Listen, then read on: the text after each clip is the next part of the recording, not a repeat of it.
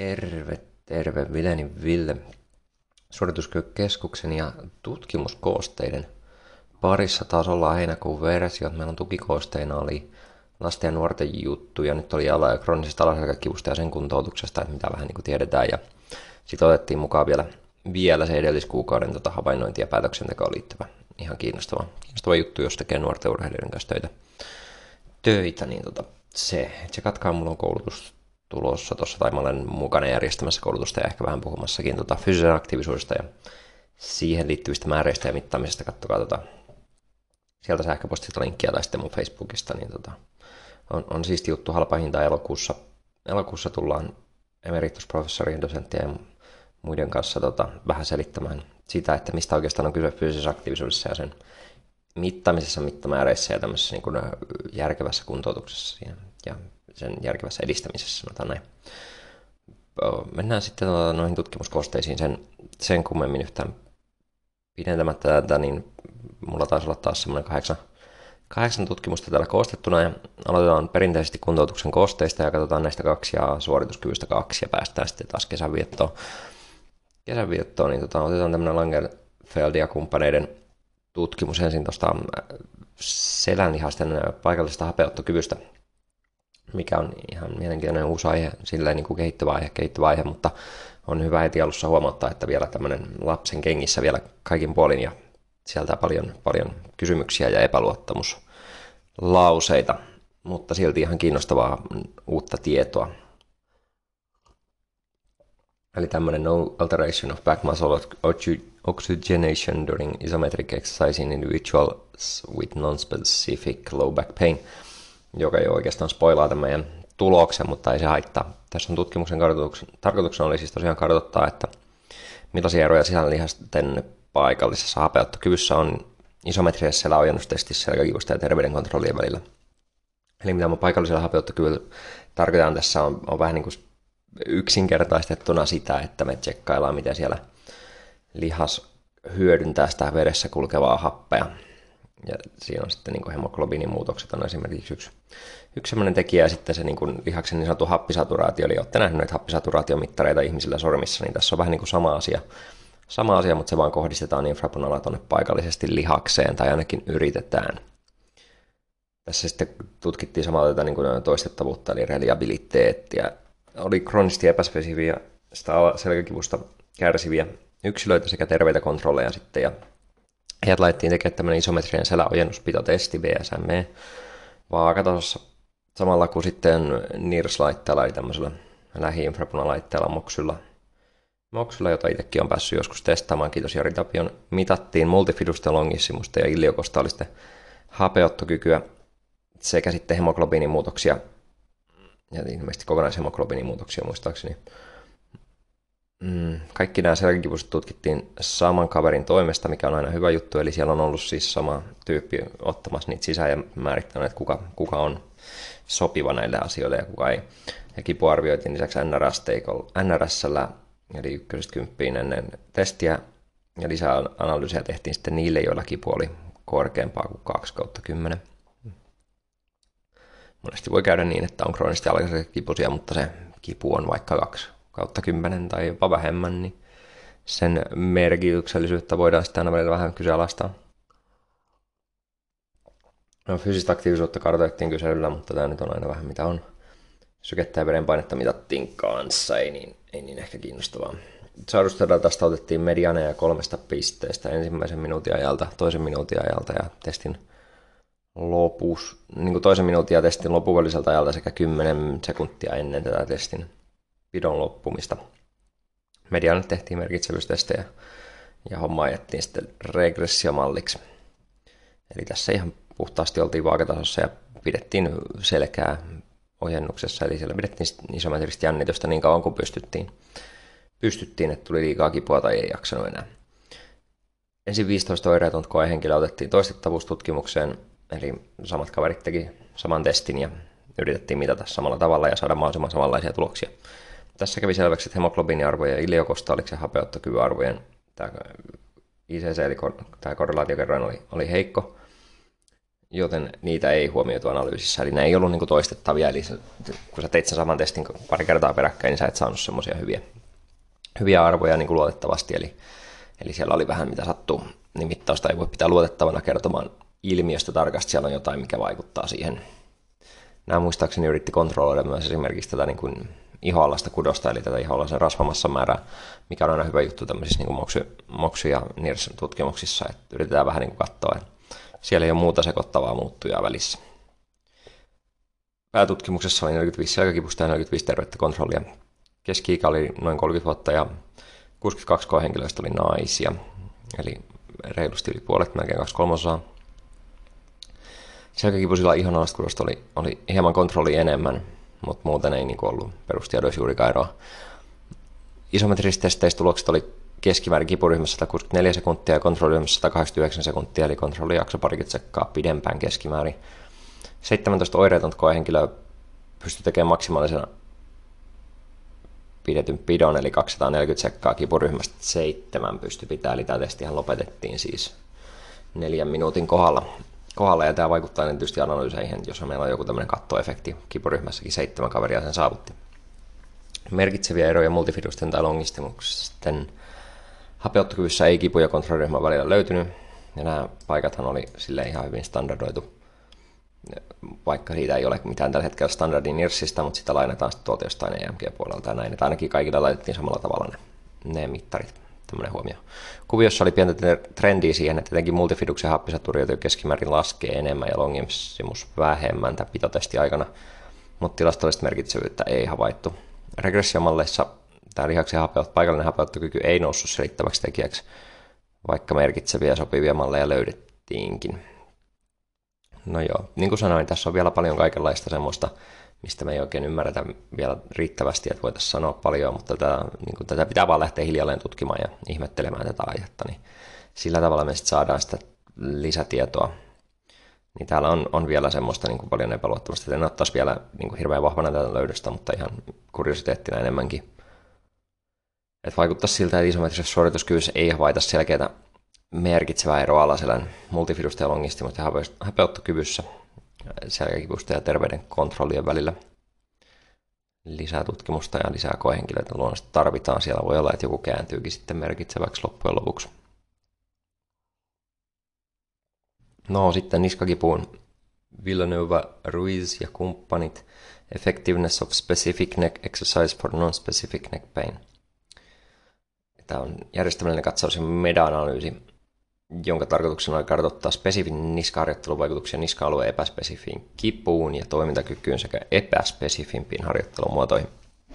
Eli tämä spesifiusargumentti on yleinen, mikä otetaan esiin, kun puhutaan tämmöistä eriyttävästä liikeharjoittelusta tai liikehallinnan harjoittelusta, kuten vaikka kinetic controlista ja näistä Sarmanin matskuista ja luomajojen jutuista, että, että onko sillä niin kuin, että kun me tutkitaan tätä erittävää liikehallintaa, niin tehdäänkö se oikeasti yksilöllisesti, eli tehdäänkö meillä jonkinnäköinen testaus sen mukaan, että minkälaisia harjoitteita tämä yksilö tarvii, vai läppästäänkö sille vaan jonkinnäköisiä vaikka kinetic control-harjoitteita tai jotain muuta vastaavaa, ja sitten katsotaan toimiiko ne. Niin tämä yrittää nyt vastata siihen tämä tutkimus, eli tätä lähdettiin niin lähestymään kahdessa osassa.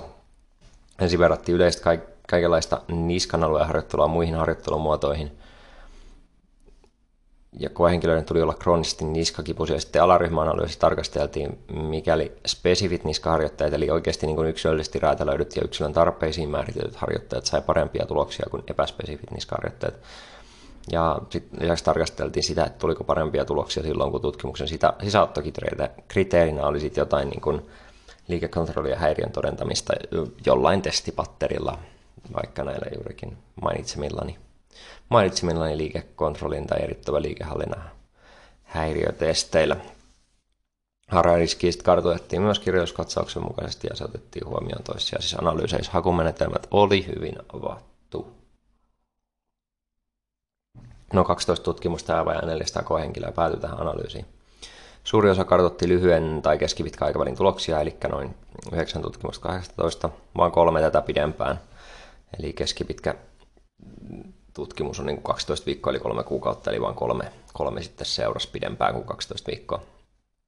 Interventiot itsessään kesti juurikin 4-12 viikkoa ja, Ja harjoitteet tehtiin pääasiassa yhdestä kolmeen kertaa viikossa, viikossa joka on, on vähän vaihtelevaa. Esimerkiksi Kinetic Controlista sen verran tiedän, että siellä suositellaan kyllä paljon runsaampaa, tiheämpää harjoittelua tämmöiseen, tämmöiseen touhuun. Suurin osa spesifeistä liikekontrollihäiriön testeistä liittyy yläkarolangan fleksioon, eli tähän perinteiseen kranioservikaaliseen fleksioon, eli tähän hyvin snadin nyökkäysliikkeeseen kaksoisleuan tekemiseen, esimerkiksi seinää vasten tai makulla. Kontrolliryhmästä löydettiin lähinnä voimaa kestävyysharjoittelua niskahartiaseudulle, eli jonkinnäköisiä isometrisiä pitoja vaikka tai sitten jotain kuminahoijumppaa tai muuta vastaavaa. Kahdeksan tutkimusta käytti räätälöityjä harjoitteita ja neljä tutkimusta piti liikekontrollihäiriötä sisäänottokriteerinä. Harhariski oli pääasiassa korkea tai kohtalainen, eli täällä oli, oli probleemaa ja niitä ongelmia löytyi muun muassa sokkoutuksessa, otoskokolaskemissa, pitäytyvyyden raportoinnissa ja tulosten analysoinnissa, eli vähän niin kuin joka puolella. Joka puolella nämä on semmoisia ongelmia, mitä ei voi ohittaa ihan tuosta noin vaan olkaa kohauttamalla niin kuin välillä harhariskissä voidaan.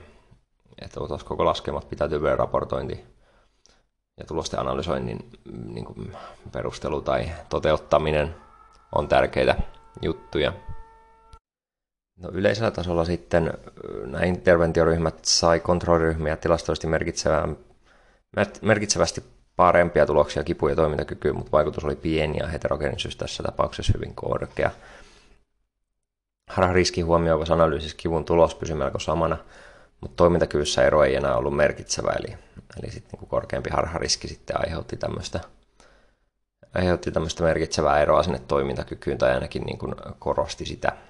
Tulosten luottamusvälit oli, oli tosi laajoja, laajoja, mikä tarkoittaa, että ollaan aika epävarmoja siitä, mitä siellä tapahtuu ja kuinka, su- kuinka laajalti sitä tapahtuu tai kuinka suuri se vaikutus F koko on. Pitkäaikavälin tulokset viittaa intervention toimivuuteen, mutta sisältää vielä paljon epävarmuutta ja niitä on tosiaan vähän, niitä tutkimuksia vain kolme.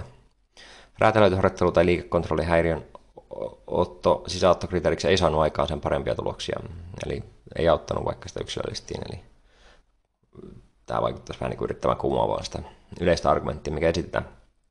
Tilastollinen merkitsevyys oikeastaan katosi alaryhmäanalyyseissä, tai vähintäänkin pieneni, kun ryhmät erotettiin toisistaan. Heterogeenisyys tosin pieneni räätälöityjä harjoittelee sisältökriteerien yhteydessä, ja tarkoittaa, että oli vähän vakaampia ne tulokset. Tulosten tulkinnassa on hyvä huomioida harhariskiin liittyvä ongelmatiikka ja sitten hyvin suuri epävarmuus, joka näkyy näissä leveissä luottamusväleissä ja siinä heterogeenisyydessä. Että ollaan, ollaan vielä hyvin epävarmoja siitä, mitä tapahtuu ja kuinka suuresti. Vaikuttaisi kuitenkin siltä, että yksilöllinen niskahartiaseudun erittävä liikehallinnan harjoittelu ei ole tämmöistä niin kuin yleistä liikehallinnan harjoittelua parempi kroonisten niskakipusten kipuun tai toimintakykyyn. Interventiot saattaa silti toimia paremmin kuin pelkkä alueen voiman tai kestävyyden kehittäminen, joskin erot on vaihtelevia ja keskimäärin pieniä. On myös hyvä, hyvä tosi todeta, että nämä on tosiaan, suuri osa näistä liittyy tähän kranioservikaaliseen fleksioon, mikä ei tosiaankaan ole ainut, ainut testi tällä alueella. No sitten meillä oli pari muutakin kuntoutuksessa. Meillä oli MS-taudista esimerkiksi, että miten sitä voimaharjoittelua kannattaisi ehkä ohjelmoida, ohjelmoida, niin täällä oli ihan mielenkiintoisia juttuja siitä, että esimerkiksi korkeakuormasta harjoittelua, mitä näkee aika vähän vaikkapa neurologisessa kuntoutuksessa, niin on ihan hyvä ohjelmoida. Ohjelmoida, jos halutaan edistää kävelykykyä ja lihasvoimaa. Eli tarkoitan yli 80 prossaa ykkösmaksimista, eli vähäisiä toistoja.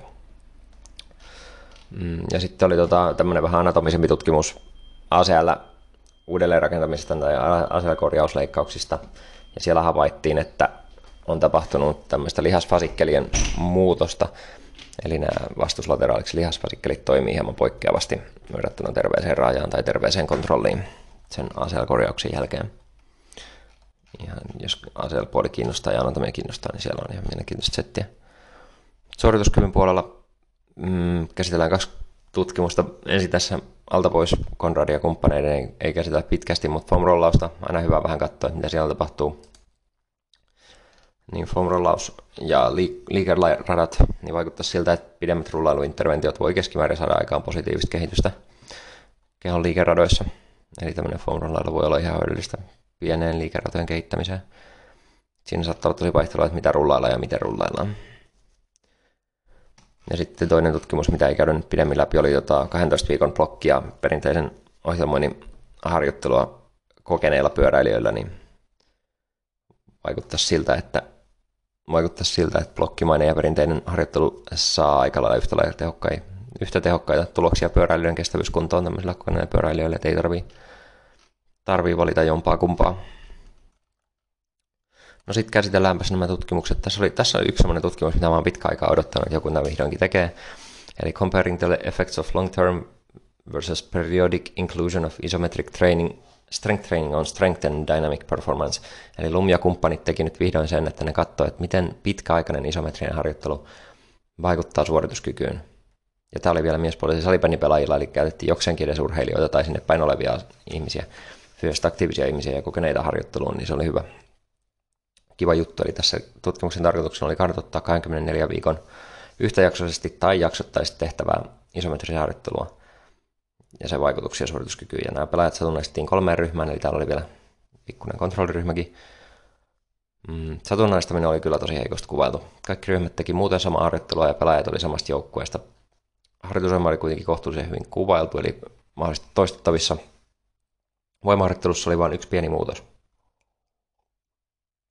Kontrolliryhmä itsessään teki ihan perinteisiä takakyykkyjä koko jakson, ja jaksottainen ryhmä teki sen sijaan isometrisiä kyykkyjä kaksi sarjaa. Ilmeisesti oli kolmen sekunnin pitoja, maksimaalisia pitoja 90 asteen kulmassa, tai maksimaalisia niin isometrisiä työntöjä 90 asteen kyykkykulmassa, eli suunnilleen varmaan siellä, siellä vähän korkeampana, korkeammassa kyykkyasennossa. Ja näitä tehtiin kuuden viikon ajan – kuuden viikon välein, eli viikot 1-6 ja 13-18. Ja tämä lopun ajasta tämä jaksottainen ryhmä teki kaikilla sarjoilla perinteisiä dynaamisia takakyykkyjä. Ja yhtäjaksoinen ryhmä teki sitten isometrisiä kyykkyjä koko jakson tällä samalla kaavalla, eli se 24 viikon ajan, mikä on muutenkin ihan kiva, kiva koko jo. Niin kuin intervention pituus yleensä törmätään paljon lyhyempiin. Kaikki ryhmät teki kuitenkin jossain määrin normitakakyykkyjäkin. Eli siellä oli vain sitä isometrisen harjoittelun lisäämistä, joko jaksottain tai sitten koko tämän harjoitusjakson ajan, mitä siellä muuttui. Harjoittelu tehtiin kahdesti viikossa ja 20 metrin juoksua viitosen ja kympin väliajoilla mitattiin esikevennyshyppyä, isometristä vetoa, alku- ja loppumittausten lisäksi kuuden viikon välein. Tarvittava otoskoko oli perusteltu ja laskettu ennakkoon, mikä on aina plussaa. plussaa. 28 koehenkilöä osallistui tutkimukseen. Koehenkilöt oli Aasiassa korkealla tasolla pelaavia miespuolisia salibändin pelaajia, mikä mun mielestä on tässä tapauksessa korostettavaa, koska koska salibändissä on huomattavia maakohtaisia eroja, että jos on, puhutaan korkeasta tasosta. Neljä koehenkilöä putosi tutkimuksen aikana pois, että lopullinen otos oli 24, ei ole tiedossa, mitä näille pudonneiden datalle tehtiin, tai josko ne poikkesi, tai mistä syystä ne putosi. Pitätyryydestä ei ole tietoa, eli ei ole tietoa, harjoitteliko kaikki, teki kaikki, kaikki harjoitukset. Molemmat isometriset ryhmät sai tilastollisesti merkitseviä ja vaikutuskoltaan suuria muutoksia sprinttinopeuteen, esikevennyshyppyyn ja isometriseen vetoon harjoituksen ja, harjoitusjakson aikana verrattuna alkumittaukseen. Kontrolliryhmällä muutokset oli pieniä tai olemattomia, eikä saavuttanut tilastollista merkitsevyyttä. Ryhmien väliltä löytyi silti vain vähän tilastollisesti merkitseviä eroja, ja nämä painottu pääasiassa vain eri aikapisteiden välille, eikä varsinaisesti siihen koko interventioon. Tämän kuin datan ja näiden erinäisten merkitsevyyksien perusteella yhtäjaksoinen ryhmä sai aikaan parhaimpia keskimääräisiä muutoksia sprintinopeudessa ja esikevennyshypyssä – Muutokset oli keskimäärin 10 metriä 0,8 sekuntia, 20 metriä 0,9 sekuntia ja esikevennyshypyssä 5 senttiä, eli voidaan pitää käytännössä ainakin jokseenkin merkitsevinä ja hyödyllisinä tuloksina. Jaksottaisessa ryhmässä nämä käytännölliset merkitykset oli, oli vähän kyseenalaisempia, mutta mahdollisempia keskimäärin, koska nämä parannukset oli 0,5 sekuntia, 0,6 sekuntia ja 3 senttiä. Eli vaikuttaisi 10, 10 metrille toimi vähän paremmin kuin 20 metrille tuo jaksottainen harjoittelu. Esikevennyshypyssä kolme senttiä se alkaa olla jo vähän siinä ja siinä, että onko se oikeasti keskimäärin käytännössä merkitsevä tulos. Tutkimus oli kuitenkin rakenteeltaan melko hyvä, hyvä että siinä on muutamia tämmöisiä raportoinnillisia asioita, mikä on ongelmia. Ja sitten niin kun, tulosten yleistettävyys on tietysti yksi semmoinen hyvä kysymys myös. Että kuinka yleistettävät nämä tulokset on muille on, hyvä huomioida myös, että kontrolliryhmän tulokset ei juuri kehittynyt, että, että harjoittelu ei ollut yksinään riittävän tehokasta kuitenkaan, kuitenkaan, mikä on aina pidettävä mielessä, kun mietitään tämmöisiä juttuja. Vaikuttaisi kuitenkin siltä, että pienikin isometrinen voimaharjoittelu voisi niin kuin säännöllisesti tai jaksottaisesti olla, olla hyvä lisä tähän harjoitusohjelmaan. Niin kuin jos mietitään voima- ja tehon tuoto-ominaisuuksia, etenkin tuonne niin kuin lähtöpään voimaan ja tehon tuottoon, näistä yhtäjakson lisäys saattaa käytännössä olla hyödyllisempi ratkaisu. Mutta mukava tutkimus, kiva, kiva tieto. Sitten, sitten otetaan tämmöinen Les Corneckin ja kumppaneiden tutkimus toistosprinteistä, eli Effect of Speeded Sprint Training with Progressive Elastic Resistance on Sprint Performance and Anterior Posterior Force Production in Elite Young Soccer Players. Eli J.B. Morin ja kumppanit he tekee paljon, paljon tämmöistä työtä tuolla Ranskan puolella. Tarkoituksena oli vertailla kumina avastukseen vastuksella tehtyä toistosprinttiä vaikutusta juoksunopeuteen ja anterios posterioseen teho- ja voimantuottoon nuorille jalkapalloilijoilla tavallisiin toistosprintteihin verrattuna. Eli nämä koehenkilöt jaettiin ryppäissä kahteen ryhmään niin, että korkean tason jalkapalloseuran U17-joukkue toimi kontrolliryhmänä ja U19 sitten interventioryhmänä. Molemmat ryhmistä treenasivat 10 viikon ajan toistosprinttejä yhdellä pienellä erolla. Eli interventioryhmä teki nämä toistosprintit kovalla kuminahavastuksella. Tässä oli aikamoinen viritelmä, mutta ihan, ihan mielenkiintoinen. Eli siinä vähän viriteltiin kuminauhoja silleen ja osattiin, pystyttiin sitten määrittämään aika hyvinkin se siinä, että mikä se kuorma siellä oli. Ja sitten tehtiin niin sprinttejä sillä, että se kuminauha veti, tuotti sitä vastusta. Kontrolliryhmä teki ilman kuminauhaa näitä samoja juttuja. Nämä oli neljän sekunnin mittaisia nämä vedot ja 26 sekkaa lepoa, eli se joka puolen minuutin välein tehtiin yksi neljän sekunnin toisto. Sarjoja ja toistoja oli yhdestä kahteen sarjaa ja 12-14 toistoa per sarja ja leposarjojen välissä oli kolme minuuttia, eli suht täysi. Harjoitteet tehtiin nollasta kahteen viikossa, eli vähän vaihtelevasti yhteensä 10 harjoituskertaa tässä harjoitusjakson aikana, 10 viikon aikana.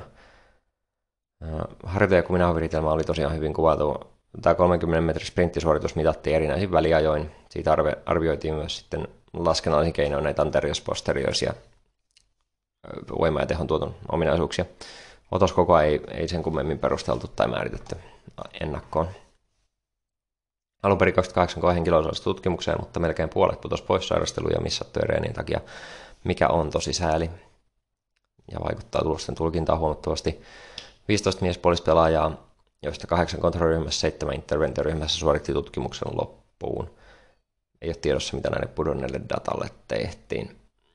Kontrolliryhmä ei saanut merkitseviä kehityksiä juoksutulokseen 30 metrillä tai millään väliajalla, kun taas sitten interventioryhmä sai käytännössä ja tilastollisesti merkitsevää suurta parannusta – 30 metrillä, 20 metrillä sekä sitten 20 ja 30 väliajassa.